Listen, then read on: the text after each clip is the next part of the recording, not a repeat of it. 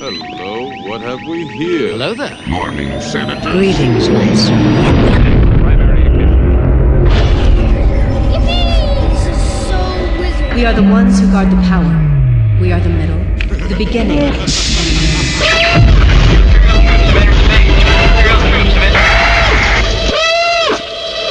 got a bad feeling about this.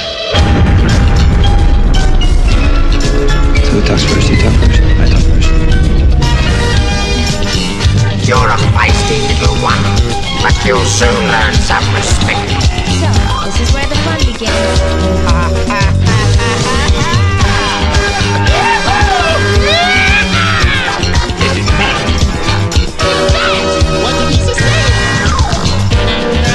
Hey, what's happening, boys and girls of the internet world? My name is Christopher Marinan, and you are listening to the Star Wars Friends podcast on the No One Is Listening podcast. And I'm sitting here with my Star Wars friends.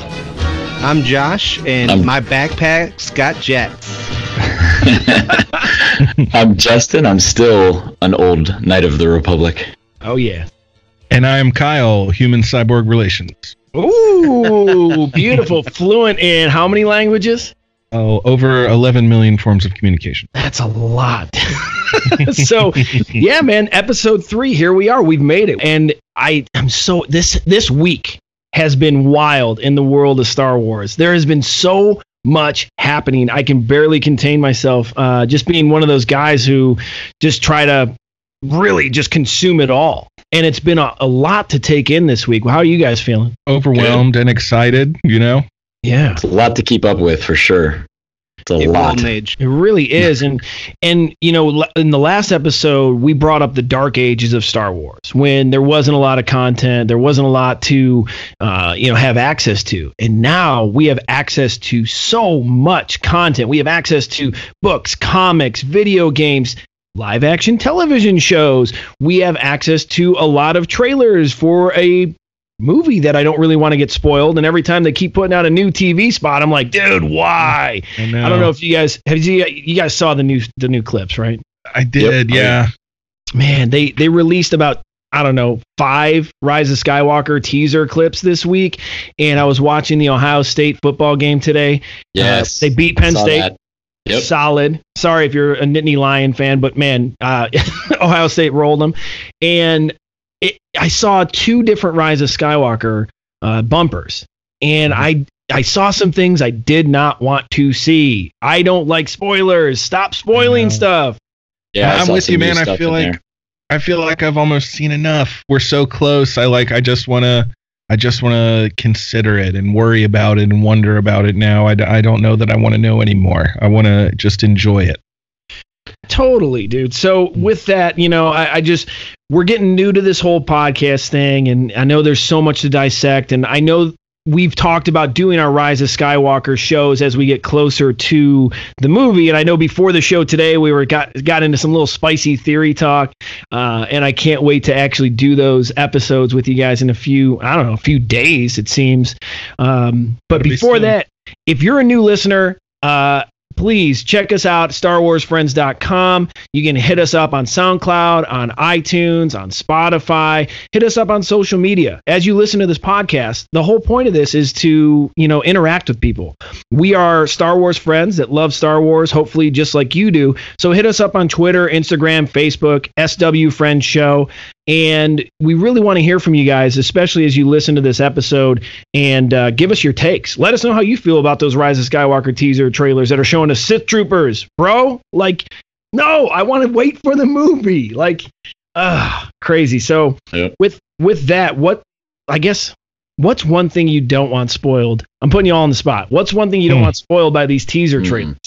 I know i don't want to see who's in that throne floating towards Rey No, I don't think I want to see the Emperor at all.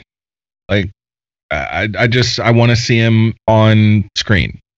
we really haven't seen anything. I mean, we s- got to see that weird poster with him Yeah. imposed in the Mhm. background, which someone actually figured out was what is it, a sideshow or a gentle giant figure that they just took a photo of and actually put it I- in the real poster. Yeah, I don't think Wow. there's been any kind of shot of his actual face from this filming yet. Mm-hmm. I I'm gonna get in some theory real quick, real quick. so I think the reason why this is one of my crackpot Star Wars theories. I'm glad you is- said it, so I didn't have to. dude i i made i made a prediction i made a prediction on rebel force radio our friends over at rebel force radio back in march that you know there was a casting announcement many many months ago that matt smith was was casted in this movie. If you know matt smith he played uh, doctor who very well known british actor. However he bears a striking resemblance to the expanded universe cloned emperor um, and i i kind of still think that yes we're hearing Ian McDiarmid's voice in these in these promos i think that we're going to see a younger emperor some type of iteration of a clone but we will eventually see Ian McDiarmid in the film in some capacity so Hmm. Interesting theory. is that crazy No. All right, Cleveland Chris. It's, it's not the worst theory I've heard come from you. No, Yeah, it's well- not the craziest thing I've ever seen you or heard you say. That's for sure. Yeah, I get- worst isn't the right word. It's not the most out there thing I've heard. Outlandish. Yeah. I uh the the Matt Smith thing, man. Like uh, he's, it's so funny because I still see people post things about Matt Smith being in this movie. I just I hope I hope I hope that I'm just genuinely you know with the theory thing. This is where I'm going with this. I hope no matter what I say in upcoming episodes and kind of throw out to you guys that it's all wrong. You know, the thing about theories is fun to think about, but I hope that I'm totally 100% wrong. Now, I wasn't about the Emperor, called that one out, but I hope that I'm 100% wrong because I love to be surprised. And I hope that someone could, you know, do something better than my imagination. Yeah. And I think for me, like the one thing that I do not want to see tied into this at all is anything with Thrawn. I don't I don't want it in there. Like completely leave it out. You stop it completely right leave it out. I want it solved or I want something else to tie in somewhere with Thrawn and maybe Ezra in there somewhere else later, not in Rise of Skywalker. I don't think I want to see it either. And when Richard E. Grant uh, was cast in this movie, a lot of people thought that he was going to play an older Thrawn. I also don't think that the Chiss species age as much as or age as quickly as humans. Um, and I'm just basing that off the comics and and the, the you know the Luke Ross comics that came out, the novelization. Um, and you know, the, the Richard E. Grant, he is playing some type of admiral. I forget his name, but uh, I hope there's no Thrawn. I will say, oh, you know, you know, okay, I guess we're going Rise of Skywalker a little bit right now, guys. This is kind of crazy. Not Took a too little much, just a little bit. Not too much, just a, a little. I think with with Thrawn and his involvement in Rise of Skywalker will probably come out in the novelization of the movie because y- there's a larger angle to this, meaning the Emperor only had Thrawn, you know, at his disposal because he wanted a chart into the unknown regions, right? And that's where the Chiss come from. And the Empire was very uh, anti-alien and Thrawn just rose to the ranks of Grand Admiral for a reason. He gave the Emperor his map to the unknown regions where he, we presume, is hiding right now for the Rise of Skywalker. So I think we won't get a mention of Thrawn in the movie. We'll probably get it in the actual novelization where more things come out uh, as far as like the larger story. Yeah, and a lot of those novelizations, they just throw in like a one little chapter or something that gives you a brief kind of tidbit on something else later to come. So I'm perfectly fine with that. Chris, I don't appreciate you taking uh, all of Thrawn's achievements away from him and just saying that he's a token hire. I don't appreciate that. He he got he got that on his own merit, sir. I, okay, true confession. Thrawn is my favorite uh, Empire character. There is too. No no way around it. When he showed up on Rebels, I mean, you know, growing up heir to the Empire, reading the books, when he showed up, man, it was absolutely a dream. Uh, and you know, Mads Mikkelsen, who voices him, put the best. You know, I mean, it was like the best imaginative imaginative voice for that character. Really brought it to life in a way that I, I didn't think could be possible, and it just made me love him more. Those the new Thrawn trilogy is fantastic too. I mean, every everything about Thrawn is is super unique. But you're right, Justin. I don't want to see him in Rise of Skywalker. I think it would. I think it'd be too much. I think we'll probably see Hera. Um, as, as speaking in Rebels. I would love to see her at least be mentioned. Maybe another promotion. I don't. Could she be an admiral now? Um, Been- she could she can definitely be an admiral. There's I not a lot of people around anymore. I, I would say we're probably going to see a live action Vanessa Marshall uh, in the Hera get up, and I think we're going to see um, we're going to see um, Jacen Syndulla and they're both going to check in. They're going to be Rogue Five checking in, you know, Falcon Mm-hmm. checking in, Ghost checking in, right? You're going to get one of those like cut scenes, Yeah. and it's just going to be real brief, but you're going to see inside the cockpit of the Ghost with Hera, Jason, and Chopper. Man, I love that. What about a live action Zeb? I mean, awesome. it, it doesn't have to be more than just a quick check in, right? Like well, we, with we got- Zeb comes Kallus. That would be incredible, right? Like, I think we are going to get that montage in Rise of Skywalker right before that final space battle where you're going to get a check in of all the heavy hitters. Uh, you know, R.I.P. Porkins. He's not going to have a chance to check in on this battle, but we're going to get Wedge checking in. Dude, it's going to be, I mean, imagine Rogue Leader checking in and then Snap Wexley checking in.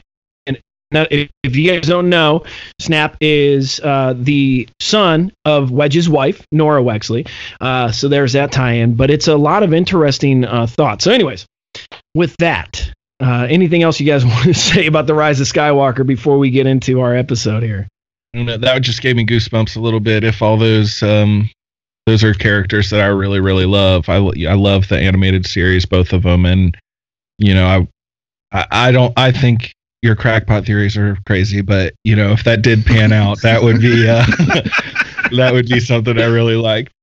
Well, it, y- y- and it's just a beautiful thing because you can imagine it because there's already a precedent for it as far as those check-ins and everything. It's uh, I think that's something we're going to see happen. So holding on to that.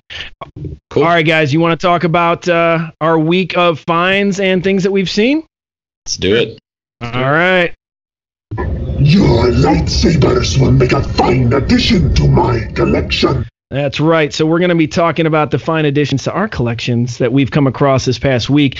Uh, as avid Star Wars collectors uh, across the universe, we come across a lot of different things. So I'm always interested to see uh, what everyone's into.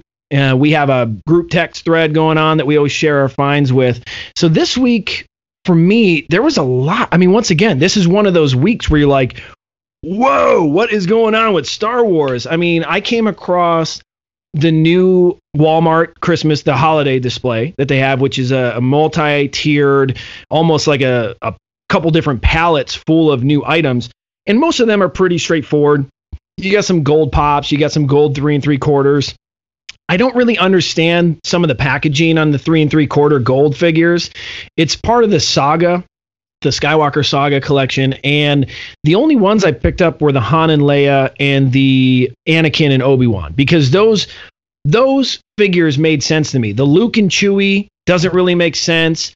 The uh, what was it, Yoda and oh, it might not even be Yoda. I know that Jango and Mace that kind of makes sense, but I don't want gold figures of them. Um, but regardless, the only thing I picked up from that entire display was the Empire Strikes Back lunchbox, which contained uh, a Han Solo carbonite pin, beautiful enamel pin. It, it has a Empire Strikes Back beanie, which is absolutely gorgeous. Uh, I gave that to my girlfriend. She looks great in it. It's a very nice winter hat. It comes with a stylized. Um, like a Yoda planter, like a succulent planter, and you just pop the succulent right in Yoda's head. And then it also has a beautiful Empire Strikes Back uh, art piece of artwork in it, in a, in a, just a very nice lunchbox. It has a price point of twenty bucks, uh, so it's it's not like super cheap. But what you the hat I think alone is worth twenty dollars. So that was way more than twenty. it's a stuff. it's a really good value. They have one for uh, a New Hope as well, but I it comes with socks, and I'm a stance guy. if it's not stance socks, I'm not gonna even like waste my time on it. But the um, I'm an Empire Strikes Back as far as like the OG you know movies, so I had to just get it. Um, Right.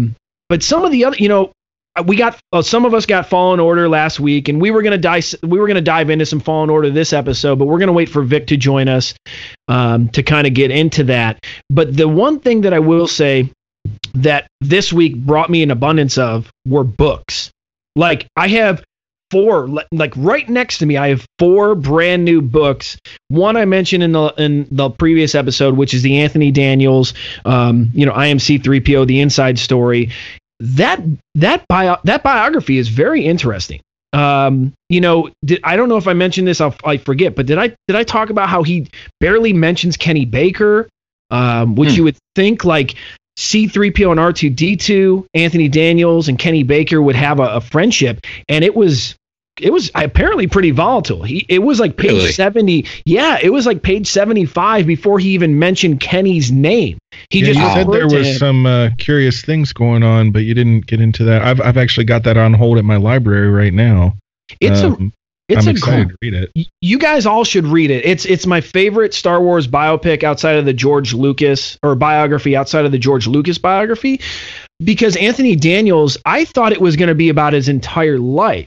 It is the inside story of C3PO. So his experiences in Hmm. the Star Wars universe. He uh you know, without giving away too much, if you guys are going to read it, you get to learn about what happened on set for all the movies. You get to learn about his interactions with Mark Harrison, Carrie, both when they were filming the original movies up to when they were in the uh, sequel trilogy and their experiences filming Force Awakens and Last Jedi. And you will learn some things that will surprise you as far as what their experiences were and how they really felt. I mean, Anthony Daniels really wrote some candid, candid things, and I was surprised he got um, permission to write some things about Mark Hamill uh, that were very eye-opening. Um, some would say controversial, but I think Hmm. that it's um, Hmm. it's an it's a wonderful insight into his life. So pick that up. But yeah, I we'll also have to touch on this again then after we all Yeah. read it. I, Yeah. I, I would love to do a book show uh, with you guys. Now, the other books, real quick, I got Force Collector, which is a young adult novel. I'm excited Um, about I that. Only, it, you know, for me, being in my mid 30s, I, I'm not like opposed to reading a, a young adult novel, especially if it's about something, uh, you know, some type of fandom Mhm. that I appreciate. But what's really striking with the young adult novel is that it's I find it harder to read. I find a young adult no- novel actually harder to read than an adult novel because the the spacing on the page is a, is a little bit wider. The words are a little bit simpler. They over explain things, and I just want to get to the meat. Like like give me like write a like write a story. But it's it's not a bad book. Um, you know, I, I'm going to see where it goes. Resistance Reborn, Justin, you and I were talking before the show. I just dove Yep. into that. The first, the first three, four chapters in that book, holy smokes! Like I'm Mhm. in, I'm already loving this book. It'll be interesting to hear your take when it gets to the end and, and see what you what you say because I, I finished it uh, I think last week sometime, but um, the end was was uh, a little bit different. But there's some great great tie-ins to um, what you see in Rise of Skywalker a little bit, um, and also some tie-ins to Jedi Fallen Order that I actually when I started to play Jedi Fallen Order found kind of interesting. Oh, I can't wait for that because I'm pretty deep into Fallen Order now. When we recorded the last show, I was only in like an hour or two. Now I'm I have four planets under my belt. I'm like feeling good about it. Um, And then the last book, speaking of Fallen Order, is the Art of Fallen Order. That just came today. Uh, I am refusing to open it up. It's still in the cellophane. I'm not going to touch it until I'm done with the uh, game. I don't want anything spoiled. So, um, you know, that one it it looks beautiful from the cellophane, and I can't wait to crack it open. Uh, but that's kind of my, you know, that those are the additions to my collection this week. What about you, Josh? So um, it's interesting that you talk about books. I had a really awesome thing happened this week for for me. Um, Tab read and already completed her first Star Wars novel. Yay! Wow, congratulations. Yeah, Tab. You know- what's up? She's bef- prior to Celebration, she was a pretty casual fan. She liked watching the movies. I don't think she had seen any of them more than once or twice, and she knew all the the greatest hits, but didn't necessarily know any deep stuff. Um, but she's been bugging me about, you know, give me a book list order. Where, where should I start? And she was trying to start with Legend stuff, and I was like, don't do it because you're Right. going to be so confused. Right. Um, so I got her started. We're doing. She's doing release order, and she so she just finished um, a new Dawn by John uh, John Jackson Miller. Beautiful Uh, book. Yeah. So she's asking me all these questions about Kanan and Hera and stuff, and it's Good she's, questions she to loves it. She's she's already started Tarkin, and I'm like, Tarkin will be uh, a little dry for you, It's but dry, very dry. Yes. there's some pretty good revelations in there too. So I think I'm I'm ex- it's it means a lot that she's um you know taking part in not only Star Wars but like the biggest piece of Star Wars for me. Good, For sure. Good for Um, her. Cool. Otherwise, I got uh I got some pins from uh Tano Alive pins. I got a Ahsoka pin and a Bo-Katan pin. Oh, I've seen oh, both of I those. saw those. I follow They them. are beautiful. I, I think Yeah. I have. Is it the Ahsoka with the dual lightsaber? Yeah. Yes. Okay, I, I have that one on my denim jacket for sure. That's a beautiful pin. I saw that Yep. Bo-Katan one is awesome too. It's big. Yeah. I I decided to grab them both because they were both like there was only one or two left of each Yeah. one, and it was like two left in twenty in in twenty people's carts, and okay, yeah, I guess that means Right. I have to get it. So That's the hardest sell you can get. Yeah. yeah, and last but not least, I I picked up the C three PO in uh, Babu Babu Babu Frick, Frick. baby. Babu Frick. Uh, Wee Figure. tiny Babu Frick. Sounds And- like a w- alien lounge singer. now wasn't playing sure Babu Frick and Oh, dude, the Modal modal nodes. nodes. Yeah, Yeah, he's, modal he's a nodes. guest with the modal nodes. doing a residency in uh, Tatooine. That Babu Um, Frick Black Series is so tiny. Yeah, it's real small. yeah, And if I took it out of the box, I would lose it for sure. He's like a Loungefly bag for like Black Series figures. He's like a tiny little. it's so crazy. Is Um, he? but I decided to pick that up because the bandolier and the you know, and I figured it's Anthony Daniels' last uh, go at the character, so should get Yeah. should get it. so with the Babu Frick Black Series, I, I'm wondering, is he articulated at all, or she, he or she, uh, Babu Frick? We don't know. We don't know. Uh, is is it articulated at all, or is it just like a little piece of plastic? I It think doesn't he's look like it. yeah, I think he's solid. He, he's just a molded figure, and that's Okay. it. You can't really do anything with him. It's a decent amount of detail for how small he is, though, or she. Or I uh I've seen They. so many of those. I'm I'm up in Cleveland, Ohio, Northeast Ohio, and and I know I mentioned in the group thread, but I'll just throw this out to the listeners. Like there are, you go to every Target up here in Northeast Ohio. Uh, I mean, I live on the east side. I don't know about the west side, but man, I have just come across a monster like amount of C3PO Babu Fricks. And now last night I got to see the First Order Snow Trooper Black Series. There was a, I mean, there was probably about 12 at my local Target last night. It's a beautiful figure. Uh, I'm happy they released it independently versus the mystery box, but um, Yep. there's a lot out there, guys. If you're hunting Northeast Ohio, go get the targets. I'm on my way. Yeah. What about you, Justin? Uh, well, I picked up the Babu Frick and C3PO as well. Um, thought it was a nice figure. I'm still looking for that snow trooper. He hasn't hit down here in uh, Columbus, Ohio yet, but I'll keep my eyes open. Um, I did pick up the Cave of Evil uh, set with Luke and Backpack Yoda and the Vader from the cave. And as much as I love the three piece sets, you know, like the Aphra Right. and the right. triple zero and and those uh, the three piece sets are great this one the luke sculpt is Hmm. rough it is It's- rough It's odd. um yeah and i get it like where they had to put the joints and he's not wearing he's wearing a tank top you know and you have to like articulate it so people can pose him and i'm like but man the face sculpt on it was not not good which is uh, crazy. which is so crazy because they they, in my opinion, they've mastered the hyper real and the three and three quarter. Um, but that elbow joint, I Yeah. like. I've seen I've seen this set at, my targets with the with Yeah. the C three POs. I refuse to buy it because I I know if I display it, my I'm just gonna look right at the elbow joints every Yeah. time. that's where Every my eye goes every time and i love the yoda and i love the vader Right. But that elbow joint, it's almost the elbow joint is bigger than his arms. It is. Like- He- he's like Popeye. He's totally yeah. looks like Popeye, dude. It is the weirdest figure. Yeah.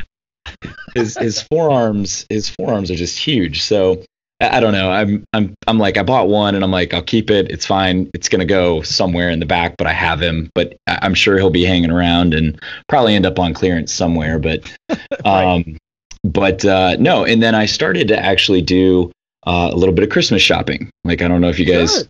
look for Star Wars stuff for other people, but uh, I actually have a for myself. well, yes. Same. Um, I spend all of Black Friday buying stuff for myself. you know, but it's funny though. You give the list of the figures to like your parents or your friends, and they're like, "Who is this character? Yeah, right. Where do I find it?" And you're like, "I'll just go get it myself. It's better if I do it. Agreed. Like, I'll go get it myself." But um, no, I do start kind of looking for other people as well, and I found something really, really cool that I think I'm going to hook you guys up with. Um, it's not expensive. Don't so don't think that you got to go out and get some. But I'm gonna hook you guys up with what I find, um, and then I'll once a little bit later, once I get it out to you guys, we can open it up on here, and then uh, we'll throw a shout out to the maker of it. Is it a Kinder egg? Exciting. Is it a Star Wars Kinder egg? Yes, it's a Kinder Egg. It's from Yes. the Nerds Rope. It's a uh, lighter dark side Nerds Rope. oh, so uh, if you guys are on Twitter, I just posted our uh, the Star Wars Nerds rope, which you can now get at gas stations. It is, uh, yeah, it's the it's the light The side ex- dark the side. gas station exclusive nerd rope. it was good, man. It was good. Uh, now I you know I think I paid ninety nine cents for it, so it's worth it. Worth it's Keep, it's it on, wor- keep it on the shelf and try it in five years and see how it is. Oh, right, yeah. No, I, that's so same, funny. Probably. I bought one of those Star Wars Kinder eggs, and I was so disappointed by the toy. What did you It's get? little, uh, what is it? a wee po, Poe right? Poe Dameron. Got a Poe Dameron. cut in half. Okay, I Yeah, uh, he- it's like a watch that you, but you know, it's made for a small child. So Ah, so speaking of like Xmas shopping and, and all that stuff, like I, I tell my family all the time, don't buy me any Star Wars stuff. I don't want any Star Wars stuff because it's always just some weird thing. But I, they do always gift me the Kinder eggs. That's why I brought that up. Like every every time I go over a family member's house, they always have like, oh, you see the Star Wars Kinder egg, and I open it up and like it's always Captain Phasma. It's always like a like a small like really light gray, no paint on it, just Captain Phasma. And you can barely tell it's Captain Phasma. Uh, but I do enjoy myself some Kinder eggs. If any listeners want to send us Kinder eggs, uh, I'm more than happy to accept. I've never are turned down those a the Kinder egg. are those the tried real Canadian Kinder eggs that you can't bring over to the states? I'm going to be eating those in three weeks. So I'll bring some back for you guys. I I almost will be be very careful. I've heard that the fine is pretty intense if you get Oh, caught. yeah. Oh, no, we'll be good. We'll be good. Kyle, what about you, man? What'd you get this Um, week? Well, I got to order a few things. I didn't get anything in my hands yet, but Oh, yeah. um, Fulcrum Dawn pins on. Uh, I follow him on Instagram. I think Josh. I think you follow him on Instagram too. Actually, um, th- they've got an Etsy shop as well, but they have um, they have a three set. I don't know if they're actually a set if they go together, but they are stylistically the same. But it's like the eyes. Um, it's an enamel pin, but it's just the eyes of Thrawn with you know his blue skin and his red eyes, and then there's one of Vader, um, where he where he uh, has part of his helmet um, broken off, like in the, Oh, the yeah, Rebels yeah. episode with Ahsoka, right? So you can Oh, see beautiful. the animated face behind it. Um, and then there's also another one of Darth Maul with his yellow eyes and his, um, you know, those tattoos and all that stuff. Um, but those look really nice, and I ordered those through their Etsy They're sweet. shop. dude i am just i just loaded it up on my on my computer here those pins are incredible i'm gonna i'm definitely ordering all three i'm gonna get all Yeah. three of those oh Yeah, those they're really- beautiful Yeah, fulcrum so- dawn Yeah, follow So- them on Instagram. Check them out. They've got an Etsy shop too. wow Uh, these are really beautiful And then another thing that I shared with you guys was the, um, which was one of the first Baby Yoda things I saw for sale anywhere. was the 80s T Baby Yoda t shirt uh, with him and his little egg carriage thing. Um, but that was really cool too. So I'm excited to get one of those. so do you guys think they're gonna make a baby yoda egg drone where you can just have the the egg Oh, follow man. you like the mando like that would be awesome. you know you know that someone at celebration is going to cosplay as the mandalorian and they are going to have that baby yoda egg following them how incredible is that Crazy if they be? didn't. oh They'll right have their they'll have their kid in it, like their young right right child in it, right. following them around. This, this Uh, is crazy, but. I I saw a, a little video clip on I, I don't know if it was Twitter or Instagram or something, but it's a guy like walking around a hotel and his luggage is on some kind of sensor that is just so it's on wheels is just following him. And it's like so that technology is out there somewhere. Someone's going to figure out how to do it. Good. There's a Good. there's a way. Um and then the the other thing that I actually have in my shopping cart right now and didn't have time to type in my credit card before we started recording was the, the the heavy infantry Mando that we just Yes. saw As yesterday Vizsla, Uh, baby. for um for the Black Series at Best Buy. So that's I think that's a really Wait, wait, wait, wait. What? Okay. yeah. See, Josh. Yeah. I got some stuff to do when we get That's off why you here. gotta get your dual monitor, like we said. Yeah, Uh, it's Chris, you were talking about those gold figures. I remember specifically when I went out on Triple Force Friday, there was a Yoda Darth Maul. That's what it was. back. That's And what it The was. hell? Like Right. Made Why no sense. do those None. like? You Why? couldn't do it. You I- couldn't do a, a Qui Gon or an Obi. You couldn't do. I mean, there were so many different things. A young Anakin. Uh, what- Palpatine, uh, any like any anything. Like I, I just don't. I don't so know. that's what it was. to- It was Yoda and Darth Maul. I- Bizarre. yeah it's so strange like i don't i don't really those figures aren't something i collect anyway like i didn't get any of those uh but man i just even if i was gonna get them i would not get that No. because i i'd always look at it and be like why why those two Yep. I just don't get it at all I, right. I, I feel like I'm a I'm a completionist. Like when I start something, I want to complete the whole thing. And with that particular series, I am not going to complete the whole thing. Um, I am going to wait for the until I find the droids, which is going to be C3PO, R2D2, and BB8. I'm cool with that. I like that Yeah. combo. Yeah, at least Yeah. there's like a stylistic reason right for sure.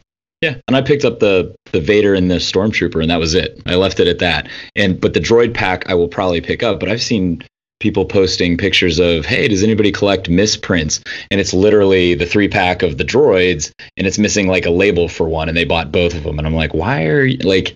It's not worth it. The missing label that sticks on the outside of the package because they didn't put it on there. Right, it's not right. worth it to buy like two sets of that. So we'll see how the gold figures last, or, or I guess maintain their uh, worth in the long run.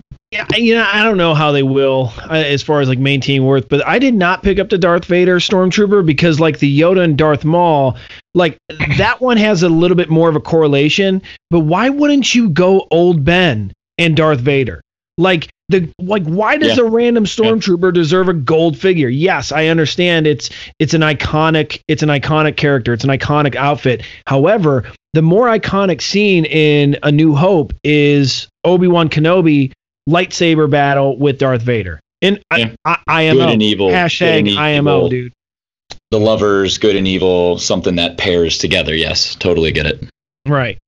So, you know, I, I probably will be pre ordering the Paz Vizsla uh, Black Series figure. I am kind of bummed that it got spoiled for me, man. Like, Yak Face posted, and I love Yak Face. If you guys are collectors, you got to follow Yak Face. But they posted uh, some glamour shots of this figure maybe about a week or two ago. And I really. You know, I don't go to Yak Face to get spoilers. I don't. I don't presume that they're going to post them. You know, they don't do it maliciously or with intent. They just post what they get. But damn, man, I would have much rather have had the reveal in the show. You know, not have the knowledge that you're going to get this heavy assault Mandalorian who's totally badass, um, and just and then they release the figure. You know, the day later. Like that would have been way cooler, right? So Right. whatever. I'm still gonna. I'm probably pre-order it. I got bad news. What's the oh, bad news? no come on No. Are you serious?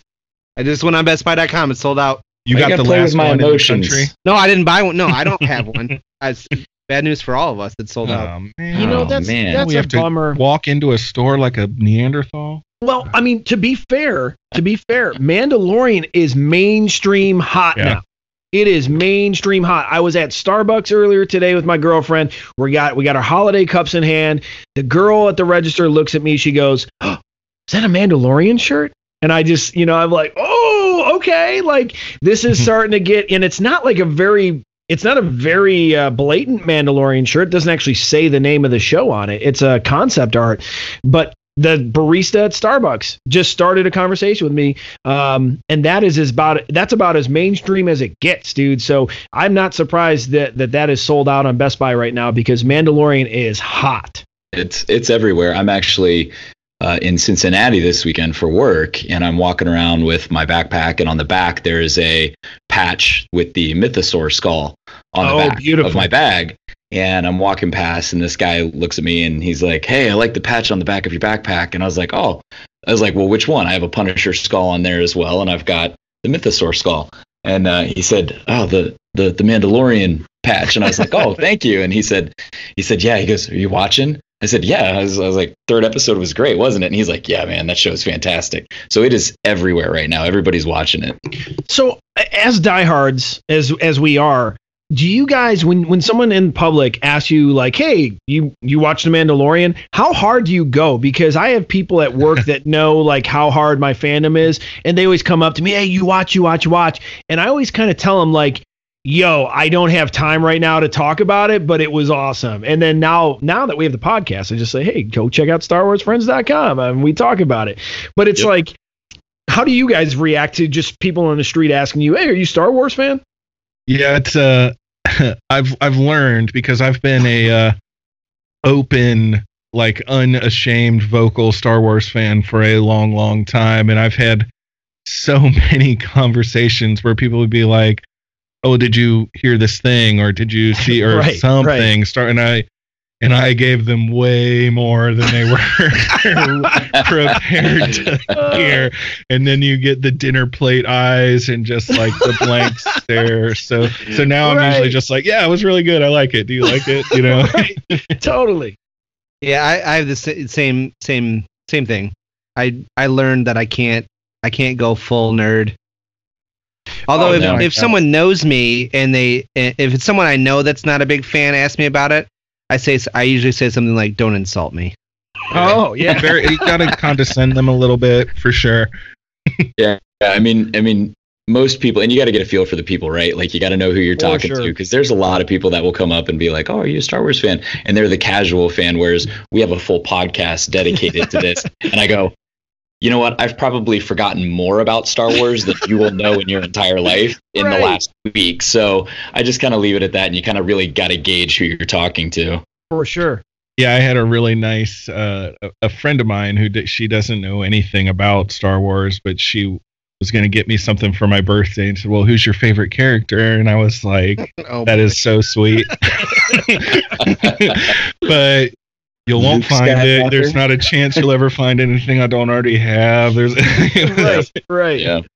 Oh no, this is good. This is yeah. I always I'm I'm just always in an awkward spot when someone asks me about Star Wars because I just want to spew. You know, I want to I want to talk. I want to just get into it. But I'm like, you know, you're right. The dinner plate eyes is is so common when someone engages me about Star Wars. And but now I think with the Mandalorian, it's definitely a, a gateway. It's on Disney Plus, which is accessible to anybody that wants to watch old cartoons or Simpsons or you know uh, National Geographic, and it's right on the header you know so you can't really miss it. And talk shows national talk shows are, are talking about it. Um, i think it's going to turn more people on and what better what better way to do that than a baby yoda? So um, with all that i think we are going to be moving into what this episode what we set out to do uh, in this in this episode today which is talk about chapter 3 chapter 3 baby the sin does this song get you guys Nice. pumped up Oh, Oh. right now. you know like dude they play this over the credits and every time i'm just like it's so just it's so unique it, it has wanna- all these different blends of genres and everything and it just you know it's got that little dun, dun, dun, dun, dun. it's just so good and epic it's I, I don't like to overuse the word epic it's an epic song man It is, ludwig though. Göransson thank you Makes So- me want to walk down a hallway with my head slightly tilted, just kind of walking straight, very slowly. You know what I mean? right. So, you know, The Mandalorian, that is actually, you know, I just played that off of iTunes, Apple Music. You, you guys know that you can get the soundtracks now on Spotify and Apple Music. Yeah, I'm a Spotify guy. I've already pulled them up a couple times. Yeah, I, I, such a treat, man. I mean, they, so what they're doing is they're releasing the soundtrack after every episode. So um, that one is the Mandalorian theme. That's the central theme to you know the the the protagonist, and it is it is beautiful. So with that, um, it's very bold, I think, compared to a lot of other, you know, because it's typical for characters to have kind of their theme. But I, I love it. It's so like upbeat and enthusiastic, it really is. It's not it's subtle at all. No, it's powerful. And, and I, I want to dive into the soundtrack in a little bit. But one thing that we didn't get to talk about in the last episode is, um, you know, how do you guys feel about Disney Plus so far? Like, what are your thoughts? I love it. I think it's a Love great it. thing. I've only had a few, you know, a few spinning circles, low time. I have a, uh, my only like minor quirk is that if you watch an episode of The Mandalorian, you have to like scroll backwards for the episode to start. It just needs a restart button. Like, please, Disney Plus, put a restart button in because I want to watch The Mandalorian more than once easily. Uh, But I, I think the interface is beautiful. You know, Oh, Chris, I wrote that down in my notes too because I had an issue with you. It it'll only start from the end, and you have to rewind the whole episode. But to yesterday, after I wrote that note in our little Google Doc, it got corrected on my Fire Sticks. So there was Oh. some kind of update, and now there is an option to resume the episode or restart it. Okay. Um, which is that was a complaint I had because I've watched all these episodes more than once. right, so, right. Um, but they're they're I, I guess they're you know getting some feedback and they're making changes and maybe it hasn't been rolled out on every device yet. But Yeah, I'll check it out on Apple TV. That's how I watch it. Have Have you guys even tried the mobile app yet? I I have not used the mobile app. Yeah, yet. I have. That's what But I've it's been using. It's been Yeah. fine for me. Okay. Good. Uh, as far as content, are you guys enjoying the content on Disney Plus? Love it. There's- Love it. I, w- there's I went so back and I watched. Yeah, Oh yes. Oh yes. I went back and watched. There was an old movie that was like a made-for-TV ABC movie called Mr. Boogedy. Oh, yeah. I don't know if anybody else Yes! has ever seen yes. that movie. Wow, they have that on there. It's on there, and I went back and I watched that, and I'm like, oh my gosh! I was like, but I can remember being, you know, under 10 years old, seeing this movie, or however old I was when I was little, and That's it was a little scary, a little funny at the same time. I went back and watched that. I went back. I've checked out. Um, what's the was the creation of the Star Wars, the building the Empire oh, thing. making a building an empire. making Or, of- uh, yeah. that's making of empire. Yeah, yeah. yeah. it was what the whole George Lucas story, and it's older because there's interviews from Carrie Fisher and Peter Mayhew in there, and it's a Oh, little bit yeah. older. Came out several years ago, but it was really interesting to go back and watch that and see some of the interviews with those individuals. Um, and then I went back and I restarted Rebels. Um, I Oh, got through okay. the first two episodes, and I went, man, I forgot how much action is in the first two episodes of that show that just Yeah. really jump started that story. So um, it, the content's been great. Um, I watched uh, Noel, I think, with my wife, um, which Oh, is that's on my list. movie. That's on my list. Um, yep. It was okay. It was entertaining. We enjoyed it, and um, it, the content though has it's something for everybody, and I've, I've thoroughly thoroughly enjoyed it. I cannot believe Mr. Boogedy's on there, dude. And I probably would have not found it, but my me, I have uh, younger siblings, and we had the VHS tape. Mr. Bo- it was like you know you can record it off TV, and Exactly. that that whole the ending sequence where the vacuum cleaner with the giant hose comes after it, dude. That is terrifying. Yeah, You're right, man. That that movie used to spook me like crazy. Yep. Yeah, I um I'm lo- uh, there's so much I haven't even scratched the surface, but I I have been watching some of the X-Men animated series which I love in the Beautiful. 90s. I I Oh, yeah. loved the X-Men comic books. I still do. I, I don't think they ever really got the movies exactly right yet, but I I Right. love I loved that animated series. That's oh thank you for agreeing everyone. That's a huge part of like what the X-Men are to me. So I've watched a bunch of that and I'm I now that you talked about that movie you watched when you were a kid, I watched Swiss Family Robinson like five million oh, times when I was a kid. we Oh, had yeah. a recorded off the TV Yeah. VHS copy of that. I'm gonna I'm gonna look for that and see if they got Old, that old on there. Yellers on there. Interesting. We we went on a little excursion to try to search for like obscure things that we thought that they might have or not have and we we found most of them the only thing that we looked for that I couldn't find was a TV movie with the guy that played Eric in Boy Meets World called HE double hockey sticks where he sells his soul to the devil to be good at to be a good athlete it's Was that like, a Disney movie? Was that a Disney? yeah, it was on like Wild World of Di- w- w- Wide Wide World of Disney, like afternoon movie type thing. Yeah, but That's And it crazy. that didn't make it on there, huh? find. It's too Yeah, offensive. maybe it'll be too offensive.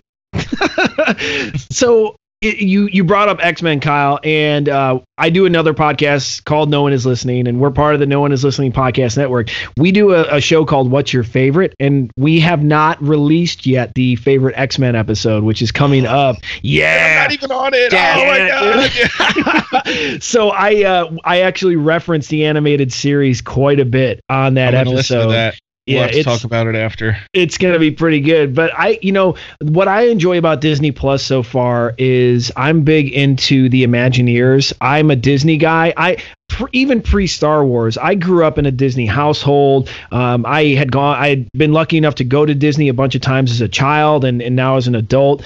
Um, so watching the Imagineering story and seeing the behind the scenes, you know, I used to always search out Imagineering, Disneyland, Disney World documentaries on YouTube, and they, you know, they had some decent ones, but now you get to see it done and produced by Disney, and it's just beautiful. Um, there's a show called Encore.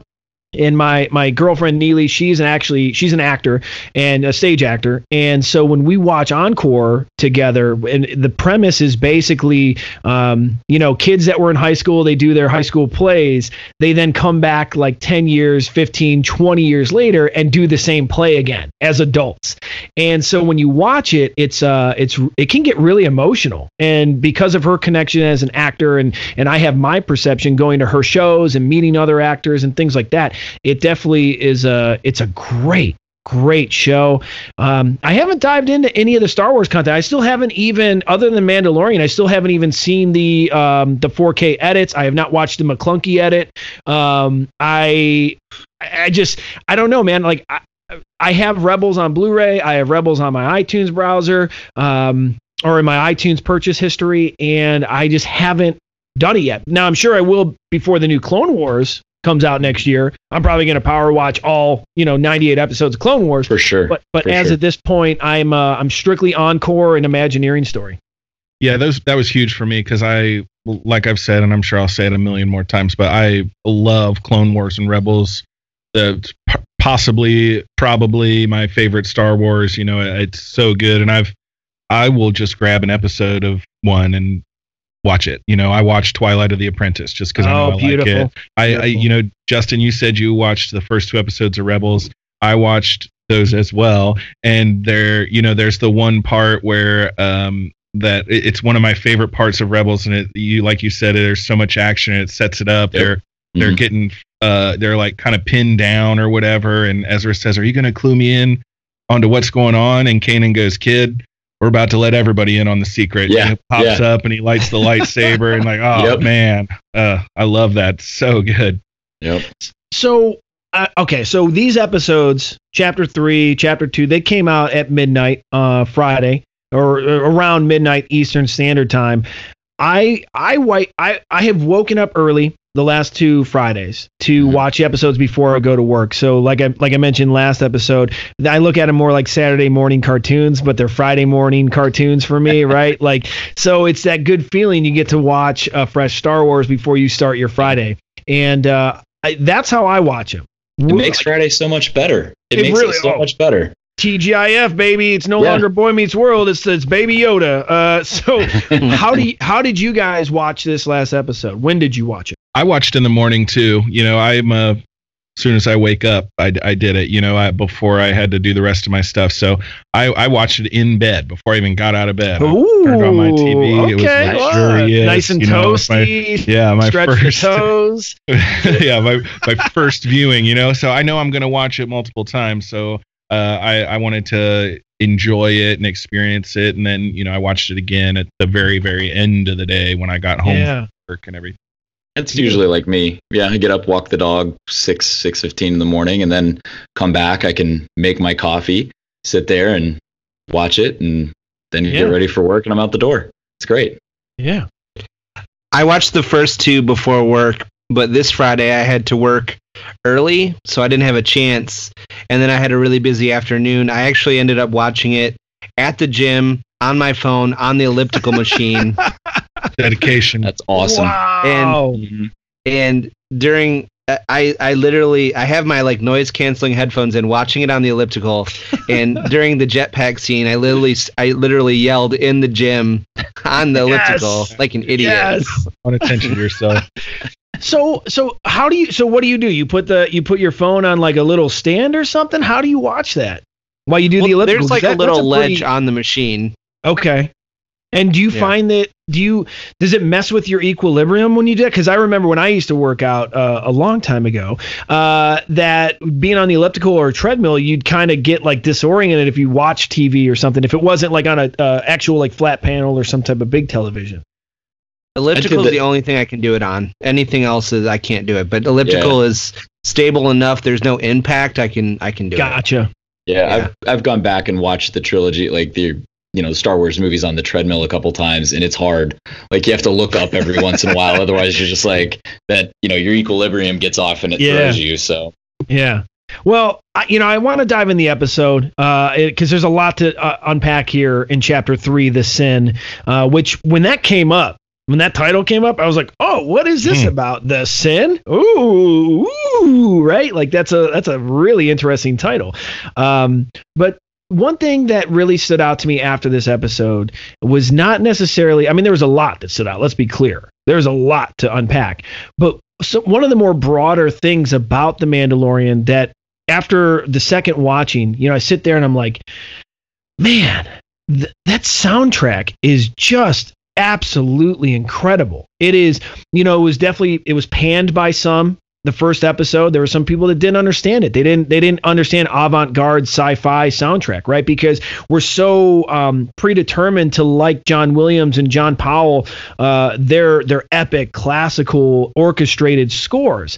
And then now we have the first ever live action Star Wars show, and you get this very visionary, avant garde, Blade Runner 2049 esque soundtrack, which blends industrial music, which blends classical music. But rewatching the shows and really focusing on the soundtrack will al- allow you to appreciate, I think, the more dramatic moments. Uh, because I mean, let's be clear: the majority of of the first three episodes, the first three chapters, there's not a terrible amount of dialogue. It's more action sequences. It's more, um, you know, just setting the tone. A lot of, um, you know, moving from one direction to another. Eh, you know, there's not the Mandalorian doesn't really have a lot of lines, and that's not just the the titular character; it's everybody. There's just not a lot of dialogue. Greef Karga sounds like someone who just can't shut up compared to everyone else. Like he's just that guy at the bar. You're like, dude, all right, I've had enough. Greef, calm Yeah. down. Uh, but Yeah. as far as you know, if you really watch these shows and focus on the soundtrack. Maybe on your next watch. Just just kind of dive into it. And listening to the soundtrack on itunes now it's really intense. Um goodness gracious uh ludwig Göransson is and i hope i mean i'm sure i'm sure i'll get corrected at some point in time. Hit me up on twitter at at sw friend show. Let me know how you pronounce his name um because i don't want to keep messing it up. But that soundtrack is something very special. I know when the credits hit man i'm i'm standing up i'm pumping my fists i'm doing a little dance and i'm you know i'm i want to put the the armor on man. I want to get my own beskar suit now. That is it's just a great blend of industrial and classical. So um you know wow. Yeah, that's so that's my biggest i mean for me overall that's my biggest takeaway of the show is just the soundtrack and appreciating all the gifts that the show is giving us the full aura the full presence of this of this wonderful world that they're building for us. It's incredible. At the moment where he um, realized that the ball wasn't there and he went back, I heard a little flourish of the Force theme. I really it. Like a little you- homage to the Force theme. really You i know- did not notice that Josh, I really think I heard two notes, and this is crazy because I'm not like a trained musician or anything at all. But I swear to you, I heard two notes of it when he lifted the mud horn too. Like I don't know that that even counts as enough. no to you're be, right Like no you're right you're it is there it is there with the mudhorn i picked up on that as well you know, and a, a couple other times that I like really, really felt the music where. I, you know, I, we're gonna get into it, I'm sure. But when those Mandalorians came over the building with their jetpacks, there was like a great orchestral swell. You know, as their I, I I loved it. And again, as the the Razor Crest took off at the end, as they were kind of like covering him so he could get out with the baby. Man, those things. You're right. The music really like changed that that whole section for me. Well, since you brought up jetpacks, you already, I mean, you you just not? told the dam is now broken wide open, Kyle. You just totally, oh, you can't go back from jetpacks, dude. It's, uh, I, you know, I was gonna save this, uh, but you brought it up, man. That I got emotional. I'm watching the the the Mandalorian. You got to see that that rocket flare across the sky, and then I know we talked pre-show about what who who was doing that. Was that Cara Dune? Who who is firing this? And then you get to see the live. I'm gonna stress live action Mandalorians. Like I, dude, I never thought I would see live action Mandalorians. You see him in Clone Wars, you see him in Rebels, and it's and I literally have goosebumps. My hair is sticking hmm. up on my arms right now because this is something I never thought I would ever see in a in a live action show. And we got to see it in episode chapter three, man. It was so well done. It was beautiful, and it, it looked to me like they were. It was a very practical effect to the the bodies looked very natural, hanging in the air, which it like. I, I thought it was done so expertly. It, it's exactly what you wanted to see when you've seen Death Watch and the the Oh, yeah. protectors and whatever Oh, in these yeah. animated series. They translated it to live action so amazingly well. Like Right, I right. don't know that it could have possibly been done better. Right.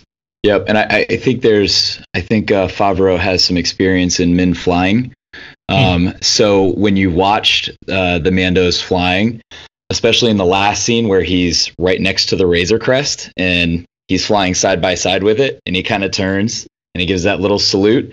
It's very, it's Oh, yeah. almost, it's almost identical to Iron Man when he's Right. flying next to the fighter jet and he turns over and he Yes, kind of looks and says, "Hey, what's up?" Even the way that the legs kind of flow, the way that the arms kind of flow, Yep. it's very reminiscent of Iron Man. It was like they almost took it, put it over here, and said, "Let's redesign it a little bit, and we're good to go." felt the same way. What was really funny to me watching it with my girlfriend, she uh, she is not up to speed on the Clone Wars uh, animated series. She's not. She's almost there with Rebels, right? But she definitely knows the movies, and so the only reference to Mandalorian jetpacks in the movies, really outside of Jango Fett, is Boba Fett's infamous skiff scene in Return of the Jedi. So when when she sees all the Mandalorians, you know, doing their thing in in uh, chapter three, she goes, "Oh, that's what a jet spa- a jetpack's supposed to do." And I was like, Mhm. "Yeah, dude, like Yeah. I don't know what happened on that skiff. Uh, it was embarrassing, uh, Mr. Fett. You gotta, Malfunction. Whoo, boy, that was a that was a shameful thing. What's up, Josh? What you got? Well, well, not only like, not only the visual of the scene and everything about it, but just what it meant in the story too. The Absolutely. Mandalorian solidarity, Yes. Yep. the whole fight, the whole the thing in their little enclave with the vibroblades where they were at each other's throats because Yep. he's working with the empire and they don't like it. And the armorer bringing them back and saying this is our way. You know you need to you need to follow that. It's it's not about that. He's bringing the beskar back to us. And then them coming back around and you know we're one we're one people and we stick together you know. That was that was really a solid strong like, that was the best part of the episode for me how that all that mandalorian stuff tied together Yeah, and you're right. I didn't even think about that. That as far as like the theme of what that what that scene meant, and it and now that you put it that way, it definitely does have uh, larger implication.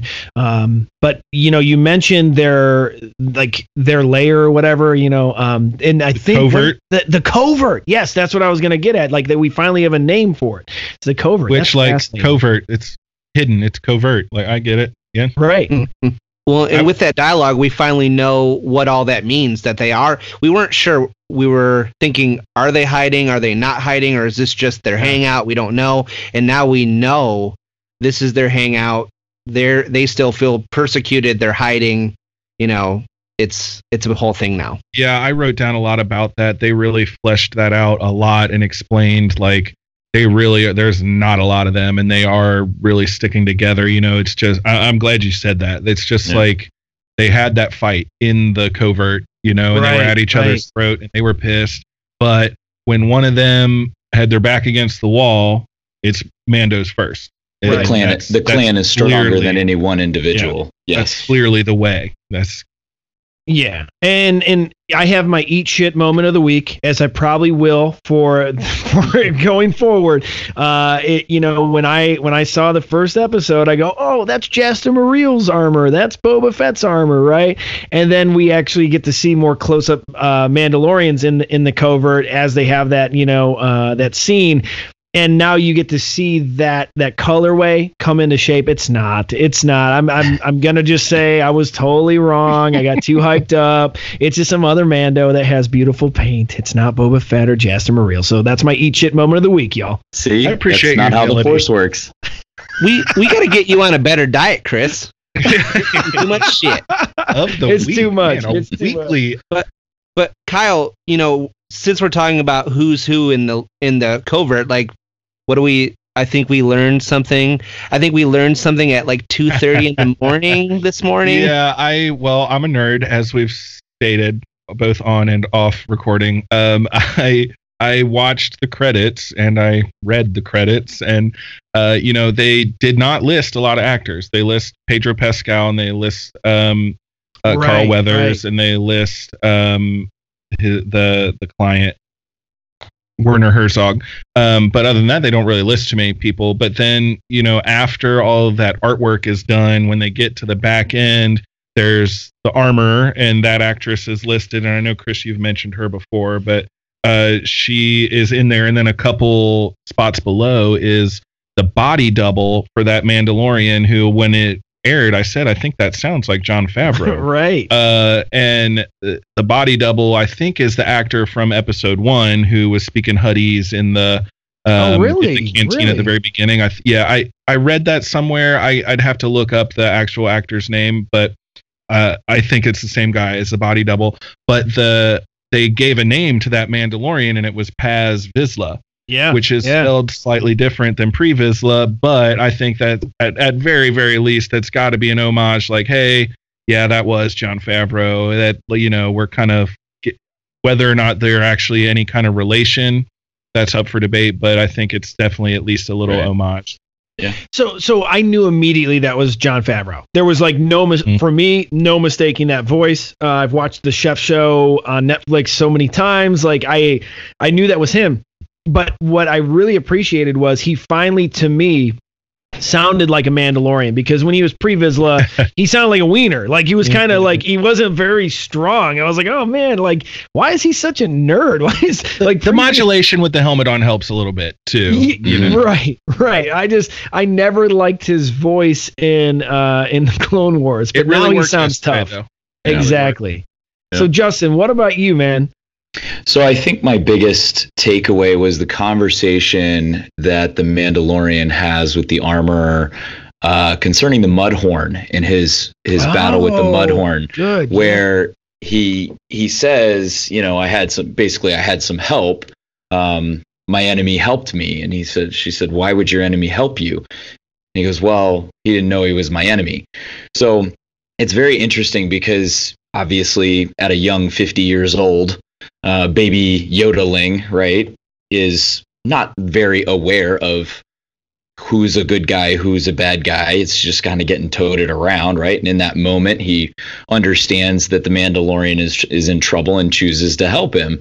But something in his words and in how he says it says well you know i wasn't really expecting him to help me um, but in that moment, I think he realizes, hey, there's something special about this kid.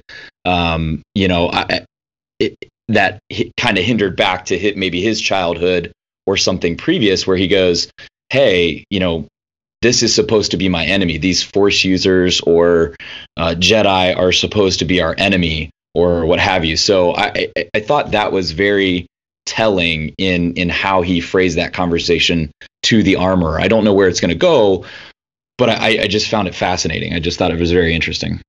Yeah, Oh, I think yeah. that I, I think that was one of the main themes of the whole episode was his his mindset kind of changing and the this main character is figuring out what is his motivation, you know, and why is he doing this stuff.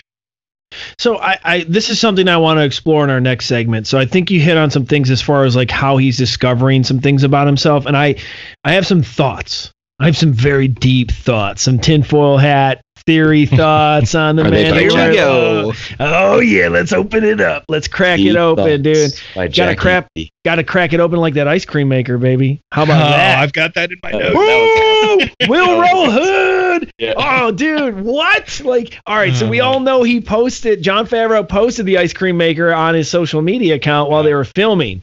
Whoa, dude! Awesome reveal. They, they gave it a name. Say Camtono. That is so, yeah, dude. Who's getting a Camtono bag and bringing it to celebration? Well, now now I want to know what was in that Camtono on Bespin, huh? What was he? What was what was he protecting? What was he getting rich off of? Cotton candy, ice cream. Obviously, I mean, what? I mean, dude, Willrow, he doesn't mess around. It could have been sausages. He, was could have heading been. out with the credits, man. He was making a run for Mexico. Oh, He's yeah. like, I'm out of here. He's like, He I got took the money. I'm Lando's stash. I'm gone. That's where all the calamari flan was, right? Oh. Like, yeah. So you know, Willrow, he's he's rich off the flan, man.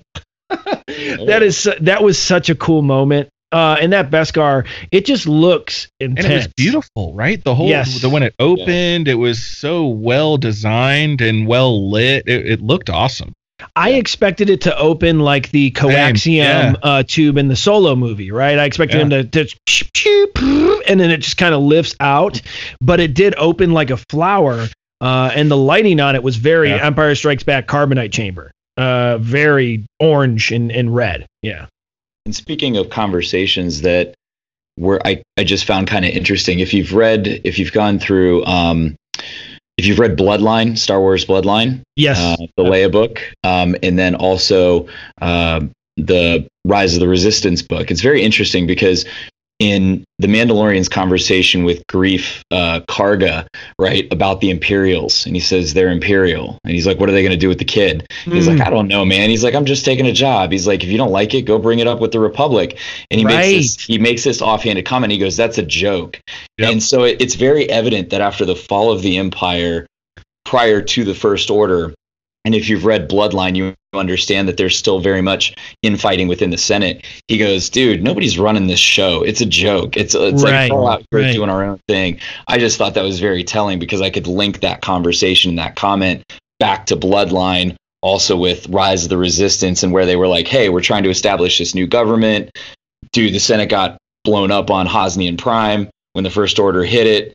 Um, and now we've got nothing left and we're trying to establish this new government. So I just thought that conversation was very, very interesting.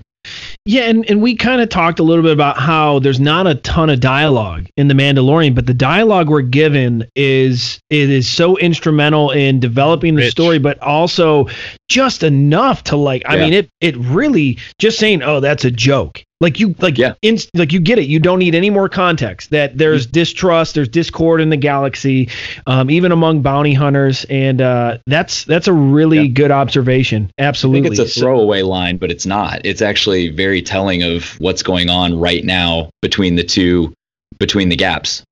Star Wars doesn't really sure. do throwaway lines. You know, uh, uh, Obi Wan had a throwaway line in A New Hope that became like a whole seven season series. So, right. That's true. I That's know true. him. He's me. you know, um, one thing we haven't touched upon yet is the the star of the show. The star of the show, the little green guy, girl, the little green baby, baby Yoda. Uh, which Dave Filoni has come out in an interview. Uh, I forget with who. I know. Um, was it and maybe Entertainment Tonight or somebody where they're like, "Hey, like, is it cool if we all call him Baby Yoda?" And he's like, "Fine name by me," you know. And it was like one of those Dave Filoni Yeah. like you know Midwestern responses. he always But has an answer, but doesn't ever answer. right. You gotta you gotta have be in the trust tree, right? And we are not. um, not yet, not yet. We'll get there. We'll get there. But with this, for me, watching, you know, even the second viewing for me, that Deborah Chow is the first female director. She has built such a magical, um, you know, dramatic episode. And what I mean by that is when the Mandalorian is going to give the asset to the client, the asset being Baby Yoda, you you already have these emotional ties from the first two chapters, and so you know what's going to happen. You know he's going to give Baby Yoda over to the Empire, and you don't want him to. But the way Deborah Chow kind of makes the first you know 20 minutes of this or 15 minutes of this chapter go, I was sitting there like, don't do it, no, and you get to see the sad Yoda, and it really pulled at me emotionally. But Deborah Chow, who who has been announced that she's going to be running the uh, Kenobi series, going to be directing the Kenobi live action series. What an incredible um, episode she put together. I mean, you have drama, the first half of the episode. you have action in the second half of the episode, and it was so well done. It didn't seem disjointed at all. it was beautiful. I I think it was my favorite episode. Yeah, I agree. Oh, easily. Yeah, and I can see that this little baby Yoda. All I can see is I see um, what is his uh, Mel Brooks going merchandising, merchandising, merchandising, and I'm like, you know what? I'm gonna eat up every last bit of Yeah, it because I'm gonna I have. know. If they come out with a little stuffed baby Yoda, I'm gonna be carrying that thing around just like it's my kid until my You know real kid gets. a. So, yeah, it's practice. It's practice. I might look a little silly doing it, but I'm gonna do it. Yeah, absolutely. It was, you know, he met when he met the doctor. The doctor called it a he like three or four different times. I was wondering if that was if I heard correctly because I was getting into an argument with my girlfriend. Um, she had mentioned it was a he, and I go, no, I don't think they referenced the gender. They the doctor call, I watched with subtitles on. The doctor Uh-huh. called it yeah to to avoid this exact kind of confusion, Chris. Okay, Uh, I, Good. I uh, yeah, the doctor called it a he, and I wrote down like, oh well, it's definitely male. The Mandalorian continued to call it it, but the doctor Right, definitely right. called it a he, and doctor was examining it, so I'm sure that's probably Yeah. accurate. So one thing we haven't, uh, another thing we haven't talked about yet is how do you guys feel about that armor? Ooh, ooh, That was ooh. that was one of my favorite scenes. Shiny, so Uh, shiny. Oh, what do you? You How do you take feel, or leave Josh? it, Josh. Yeah, I, I don't like that it doesn't. It's not a color. interesting. I like I like the Mandalorian armor when it has a, a paint on it. I like it looks really sharp, but I feel like that's also like a huge disadvantage. Like I didn't I didn't like Jango Fett's armor when it was all metal either. I wanted to Neither did I. I want it to be to have a paint job. Do you think that's sort. maybe part of the signet? And when he gets his signet, maybe some of the Oh. ornamentation and the coloration comes with it because most of the other Mandos do have some kind of, uh, you know, paint job, like you For said. I sure. sure hope so. Yeah. Yeah, I can't imagine because we did get this whole like we got one pauldron in one episode, and now today he got like The whole better thing. part of a whole. Yeah. I think Yeah. there's maybe a couple thigh pads or something he still needs, but like uh, I can't imagine they jumped if they're going to keep evolving it, which I think it for a lot of reasons would be silly not to. Um, I, I think that you got to leave it somewhere to go because I'm I'm with you. I think it's plain. I think it's beautiful, but I think it's plain, and I hope they do continue to build on it. I like it in the simplicity. I'm not a fan of Jango Fett's armor. I didn't like the silver and blue. I never have and still don't to this day. Um, but what I liked was when he sat down with Greef Karga, it really accentuated the black and silver. And I thought that his undersuit and his cape really set off the silver. And if if they really Right. the way that they film it, if they bring out the black in his suit, I think it's gonna pop more. And it's it's just very I think it's more ominous, but I did get a Terminator vibe. Ugh. I feel bad for saying that. I got a Terminator vibe from it. I hope I don't. I hope I get that thought out of my mind. But uh, yeah, I do little like the bit. armor. I think I think you guys are onto something where. As as the Mandalorian develops and he gets his signet, I think the colors might be associated with that. That's interesting. I, I, I think something will happen with that. It's got to come up eventually. You know, I, I think there's some reason that all the other ones are painted, right? Oh, absolutely. And and I mean, well, Sabine's a totally different thing. But I'd be fascinated. What um, what color do you think? I guess let's go. Uh, what color do you think the Mandalorian's gonna pick? I would. I'm just gonna throw it out there. Let's just say Mandalorian's gonna be green and yellow. Green and So- yellow. I like that color combo. Sabine makes her triumphant return and paints his armor. Ooh, I like that. I like that. paint Okay. job. I like it. I'd like to see an orange, orange and blue. An orange and blue. Okay. Maybe I was thinking, you know, maybe maize and blue would be cool. Oh, this guy. That's just a troll comment for you Ohio boys. Oh yeah. So One week out. what? I guess. I guess. What was the cutest Baby Yoda moment? What do you guys think? I've got one at the in the very very beginning, and Josh mentioned the um the ball on the thing, and I, I'm I'm going to talk about that a little bit more, I think, later. But he, if you watch in the background when they're in the Razor Crest at the very beginning, uh, you can see that there's the Mandalorian in the foreground, and he's the focal point. But if you're watching the background, you can see the Baby Yoda kind of like climb out of his little crib egg Super and cute. hang onto the edge Yep. and drop off to the ground. I thought that was really cute. Absolutely. I love when he's like he's he's moving on and the little things flying behind him, but there's all the the jets or there's all the Yes, ships yes. and the the exhaust, I guess, or the, the vent from the thing. His Yeah. ears are like fla- it's he's like looking around and his ears are flapping and he's oh like, yeah. "What the heck is going on here?" And his just little ears are flapping. That was probably my cutest. My I'm I'm moment. with you, Justin. I'm with you. That the ear flap got me, man. He's just yeah, he's taking it all in. He's soaking in the new environment, you know, and he, he may have never seen that much color before, and though Well, that like- ear flap was so cute, dude. And like older Yoda, like his ears are very controlled with his emotions and what he does, right? Like Right, his ears right. Are muscular, but the baby clearly has no muscle control over his ears. They're just like, woo. Hmm. What was your favorite cute moment, Josh? I don't. I'm not sure between the the ball scene in the very beginning and the ears. I mean, but uh, really, what what moment isn't the cutest moment? I love That's, them all. that's a Well, fair point, also- really. He was he. I, I didn't like when Baby Yoda was sad. I'm just gonna say it. Well, I I, I But did it not. was cute though. It It was it really hurt. It hurt to watch. I didn't. I don't want Cute Baby sad. Yoda to be sad. So took him away, and he's like, ah, like Oh, it was so sad. So overall, I mean, let's we are we in unison? We're all in agreement that episode kicked ass. Yeah. It's the best hey, can I? yet. since We're talking 100%. about Yep. emotions. Can I add one tiny little thing? Sure. I laughed so hard when the the camera droid thing came out, the Jabba's palace. oh yeah. And he just After you broke broke it it off. Twinkie. Screamed. yeah, I love Yeah. it. It's. Yeah. yeah. Why did he scream? It's a droid. Yeah. That- that is good. Um. They scream when you burn their feet too, Chris. Uh, oh true. yeah, correct.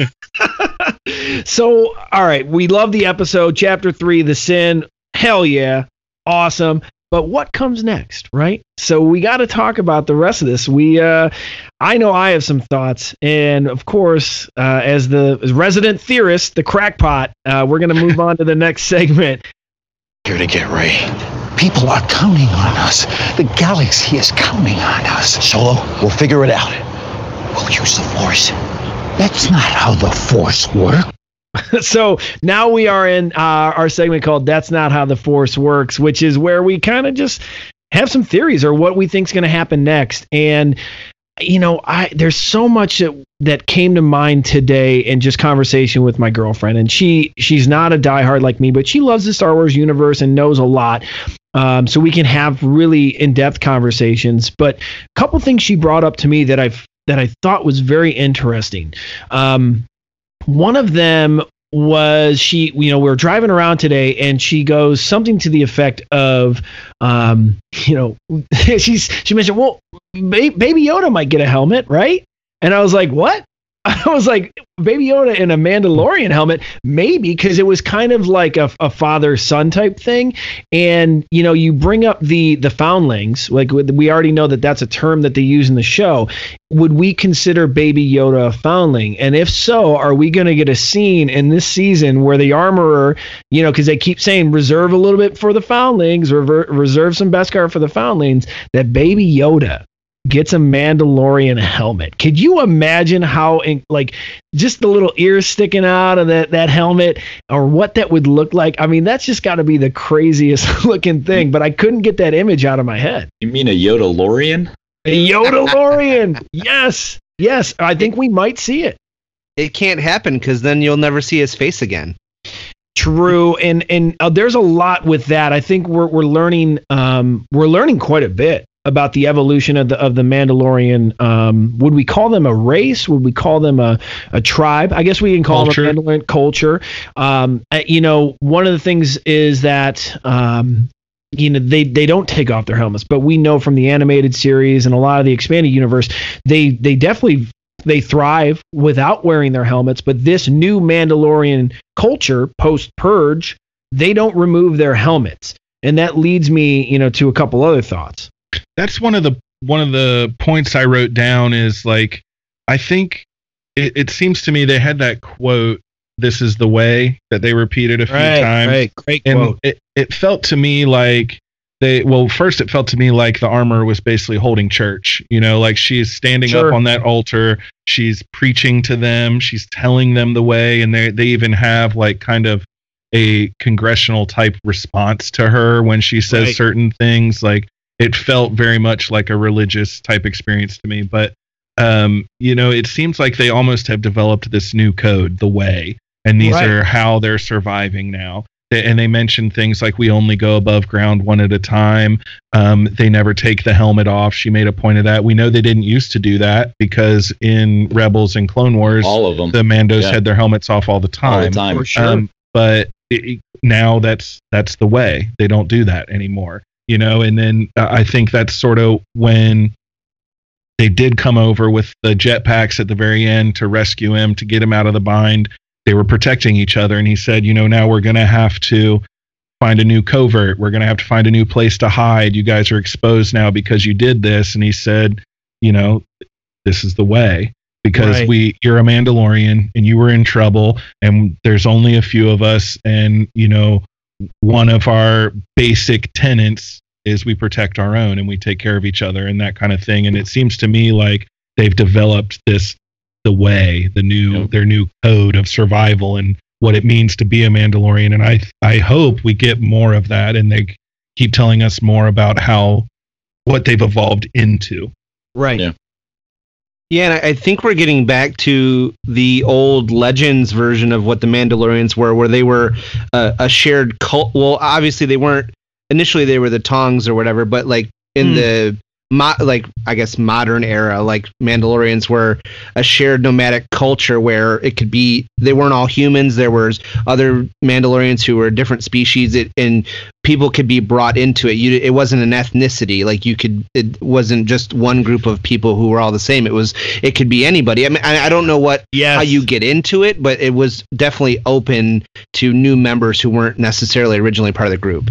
So I, I so that leads me to my my theory that I thought of like I mean really it fleshed out this whole thing because my girlfriend did say like well he never takes his helmet off and that really it, she goes but in the flashback he doesn't have a helmet on and that led me to think like is the Mandalorian an actual Mandalorian? Because if you notice in that in that purge moment, right, where there's they're running, he's with his family, they're all in the red robes. None, you don't see a single Mandalorian armor in that. You see No. that beautiful, you see that beautiful battle droid. It's fantastic. Oh yes. So- the gunship. Oh, yes. it's it's incredible. It's uh, once again a goosebump moment. I got goosebumps right now talking about it.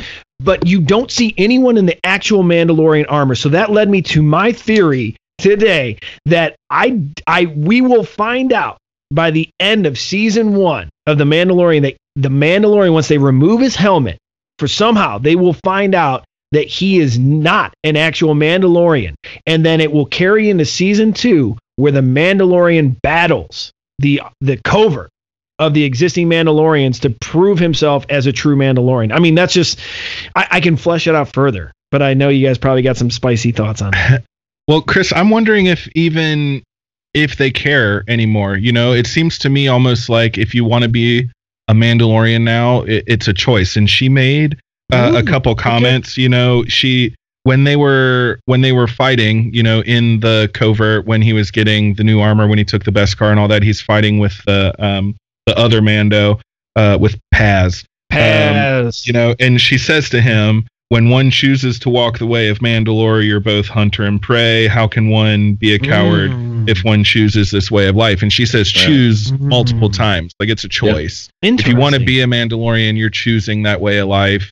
You know, and and I maybe it's not. They don't have a home world anymore. It seems like you know they're scattered and they're Sure. hiding. And I think maybe that's what the foundlings are. If if you know if they take in an orphan and that that child once chooses to be a Mandalorian, they can be a Mandalorian. You know, mm-hmm. I, maybe maybe that's not what that means, but you know, she she made the point of saying you chose it. Does Baby mm. Yoda choose to be a Mandalorian by the end of season one? I think we'll don't find know. out. Well, he's not he old even enough. He enough still needs a guardian. You know. He's, Yeah. Mhm. I, I so I'm with Kyle. I don't I don't think um I don't think you like your idea of is he really a Mandalorian? I think they're like warrior monks. They choose to do this Hmm. thing and follow this path. It's not a Yeah. born. In, I mean, you can be born into it, but I don't think like actual Mandalorians are a thing in the way that you're presenting them. Not You not what I like a blood thing or a race thing. yeah. It's a tribe, it's a culture, it's And- a, and- something you can join. I think I, okay, so that just blew my theory wide open. Uh, I still think um, I think you guys pose a, a fascinating storyline as well. I think that if that's the case, and you bring in different you know species or different cultures from different planets, that's really that's a unique, fascinating storytelling device. I think that that could open up a lot of branches. You might see Cara Dune become a Mandalorian someday, um, if that's the case. You might see Greef Karga don the uh, the T visor. Who knows?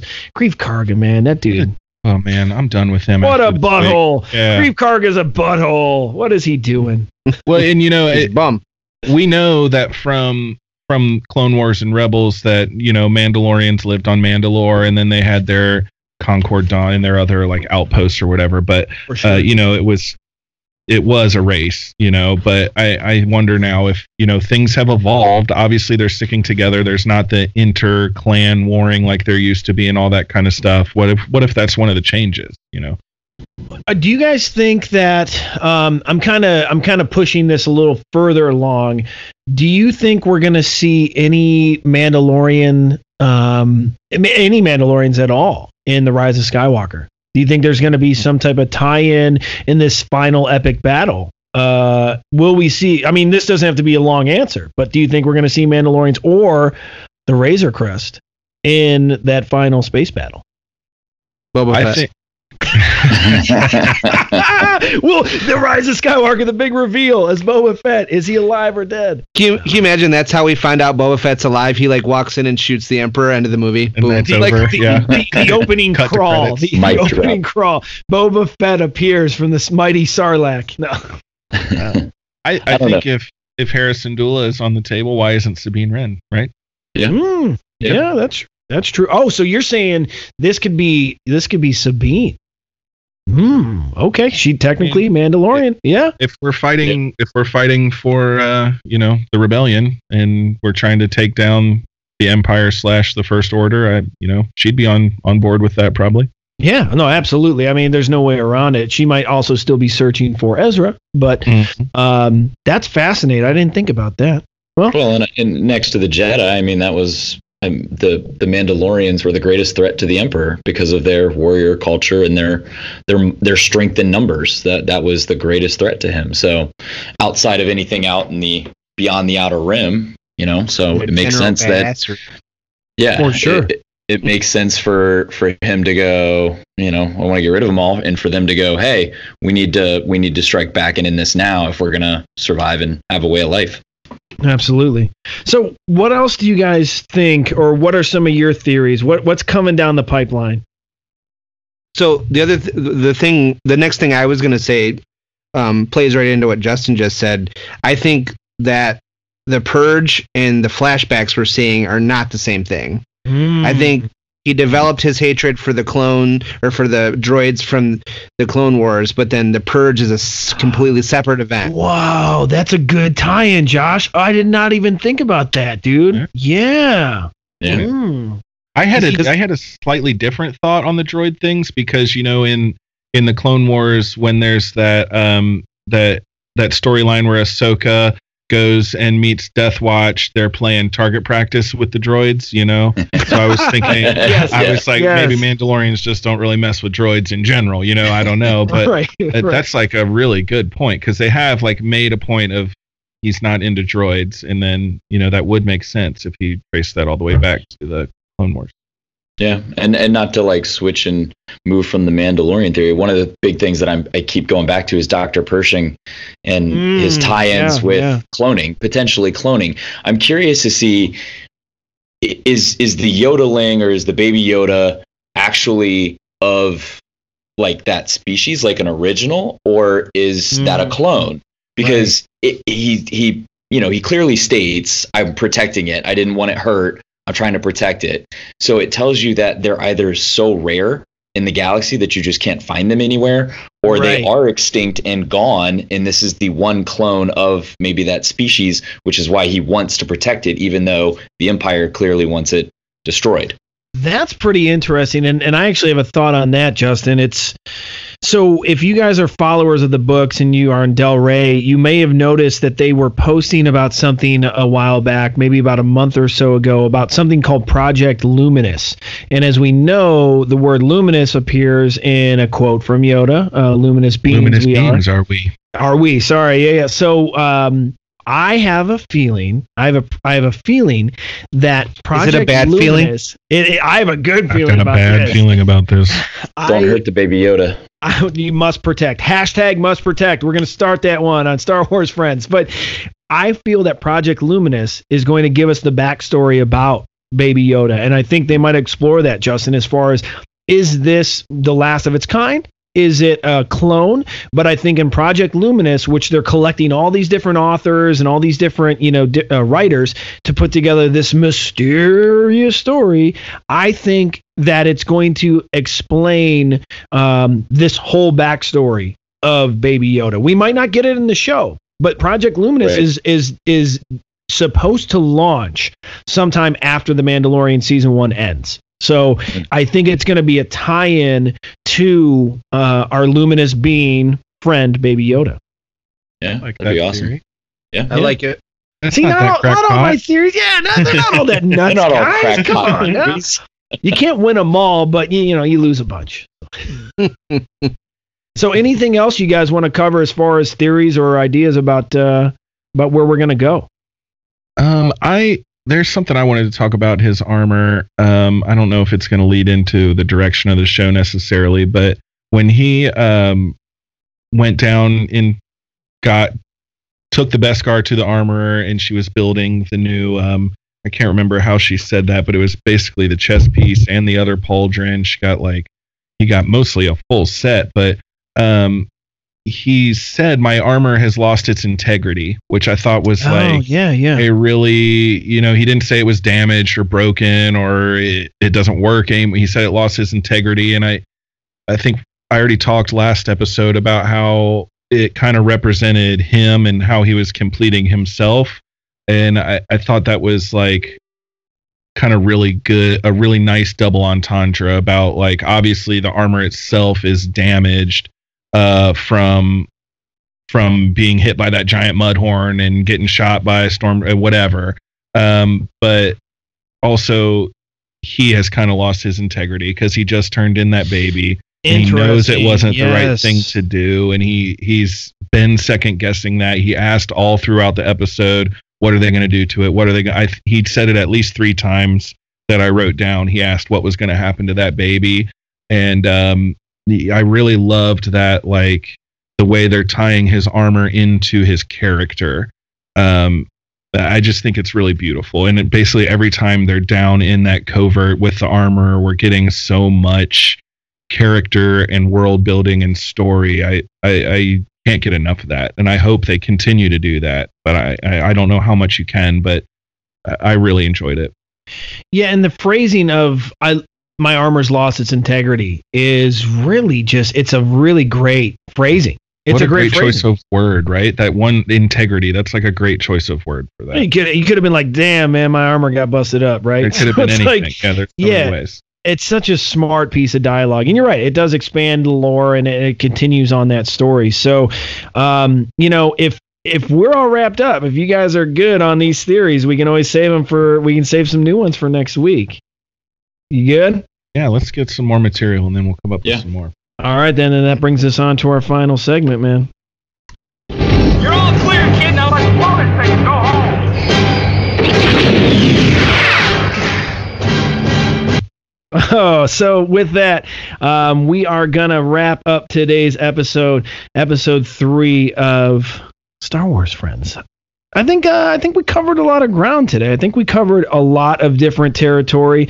Um, you know, I'm definitely excited to see the next episode. Who isn't, right? Yeah. Um, Mhm. And I, I just, I really think um, we're probably going to finally see, we're probably going to finally see Cara Dune for the first time. Is that something that we can all Uh, agree I on? think I think it's about it's gonna happen. It's gotta happen. I hope so. Did you guys think she was going to show up in this episode? I did. I thought she did show up, and then she didn't. It was Mandalorian, which was not worse. It was so good. But I, when that one guy got popped up on the rooftop, I thought that was her coming in to save the day. Yeah, I yeah, too. I, I thought the same thing too. So, well, let's see, let's see what happens next week. Um, you know, so if you guys want to follow our conversation, you want to join the conversation, there's so many different channels you can hit us up. And we are a new podcast. We're just starting out. So if you can, tell your friends about us. Um, I'm trying to get all my sound effects and sounds queued up so we can get that stuff spotless. But in the meantime, tell us your thoughts on the Mandalorian. Tell us, uh, you know, tell us what you think's going to happen. I please don't hesitate to send Baby Yoda memes and and all that type of stuff. I love them all. There's so many good yeah. ones out there, Oh, man. yes. Um, Send it all. please and you can send it all to at sw friend show that's all platforms you can hit us up on twitter hit us up on instagram hit us up on facebook at SW Friends Show. Hit us up at StarWarsFriends.com, and I will be getting that mailing list link up shortly. Uh, if you are listening to us on iTunes, Spotify, or SoundCloud, please leave a review for us. Make us make a beautiful review, right? That's what we want. Um, so share it with your friends. And um, one thing that we want to start doing on our episodes now are giveaways. So Justin, you have something you want to give away to our listening audience. What is that? I do. I actually have a vintage collection Shadow Trooper that we will be giving out here pretty soon. So keep your eyes open for that. Beautiful. And we'll put out details for that on our social media channel. So make sure you're following on our social media for that uh, that vintage collection Shadow Trooper. And I'm going to be giving away Star Wars Friends t-shirts. So we're going to double up on that and hook you guys up with some merch. So in the meantime, uh, enjoy your content on Dis- Disney Plus. Enjoy everything. Read the books. Get the comics. Talk to your friends. Talk to the Star Wars or the Star the Star Wars barista at Starbucks. talk to everyone you can about the Mandalorian and talk to them about the Star Wars Friends show. So until next time, may the Force be with you all. Uh, I'm Josh. You can follow me on Instagram and Twitter at Battle of Tanab. I'm Justin. You can follow me at I am the Bendu. This is Kyle, and I'm KB underscore legend on Twitter and Instagram and probably everything else. Oh yeah, and oh I forgot mine at no one is Chris. Yeah, you hit us up at no one is Chris, or hit me up at no one is Chris, and you can hit up uh, our our home channel. No one is listening at Noel Podcast. So we'll catch you next time.